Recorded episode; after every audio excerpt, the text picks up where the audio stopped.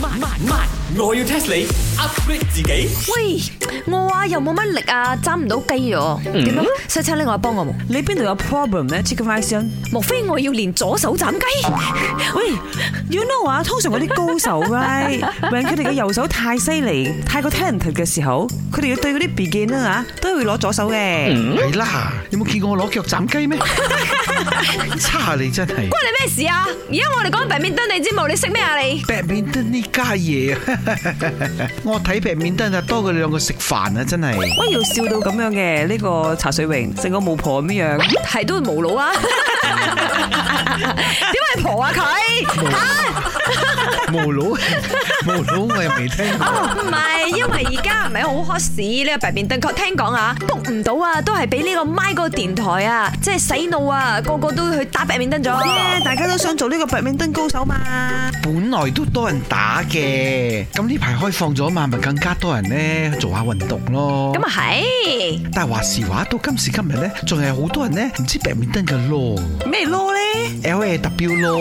講嚟聽下，你試下 test 晒我哋啦。未必我哋識咗咧，我哋而家個個星期都有睇呢個咪好玩杯羽球團體賽嘅 live 嘅啫嘛。係啊，嗱，係咁依 test 嚟一樣嘢啦。其實好多運動咧喺個比分嗰度咧打到某一個位置咧，都有 deuce 呢種情況出現嘅。誒你快快一份，我講你快一份盡 啲啦。嗱，查小明呢一集你快一份盡啲啊！係嗰個比分 r a t h e cut，然之後有呢個情況係嘛？係啦，咁如果打到 deuce 啦，我要 test 你。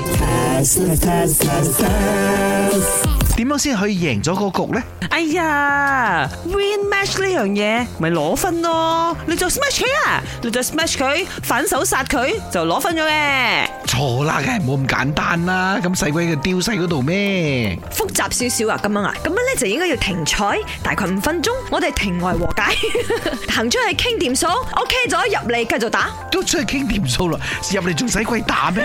錯錯錯錯錯！哦、i know 啦，通常咧啲 deal rate D E A L is about what about 交易。如果我講 dumb deal，即係點即係傾掂數， ？Yeah。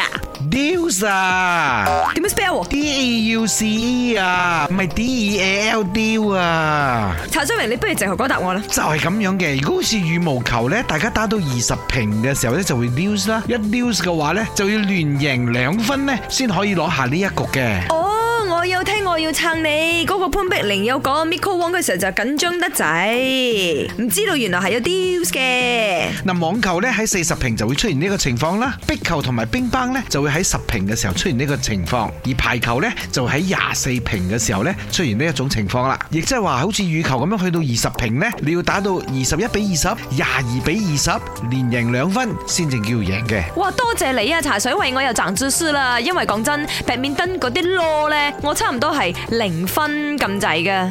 本故事純屬虛構，如有雷同，實屬巧合。星期一至五朝早六四五同埋八點半有。慢慢，我要 test 你 upgrade 自己。